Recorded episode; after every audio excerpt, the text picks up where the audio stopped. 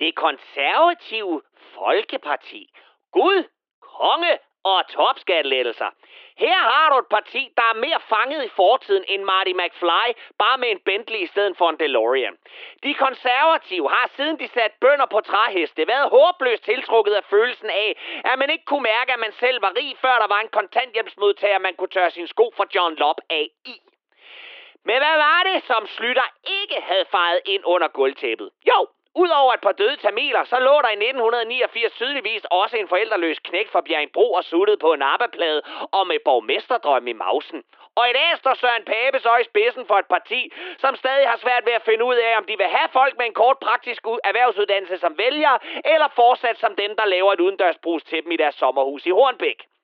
I det konservative Folkeparti, der tror man på, at en straffet perker er en god perker. Og i de i forvejen overfyldte fængsler er det bare et spørgsmål om vilje, der skal til, før man kan presse flere rockere og ufaglærte pædofile ind i samme celle, så helt almindelige borgere kan være i fred og eksempelvis få mere tid til at studere deres dominikanske stamtræ. Retsfølelsen er for de konservative en lige så vigtig og livsnødvendig konservativ følelse, som følelsen er at udøve nødhjælp og omsorg for pressede millionærer.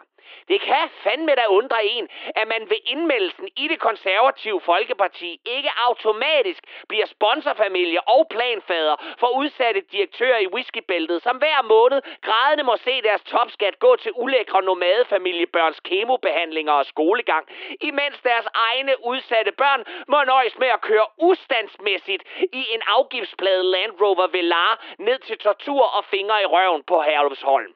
Som konservativ, der er det bare så forfærdeligt svært at forklare pøblen, at man med stavnsbundets ophævelse for altid ruskede så hårdt i det gudsbestemte hierarki her i landet, at det fortsat er det, som plager selve folkesjælen. Så stem på de konservative, hvis du også mener, at grundskyld og holocaust er to sider af samme sag, og at en au pair skal kunne holde på en hemmelighed. Og det var Palle fra Kalmborg.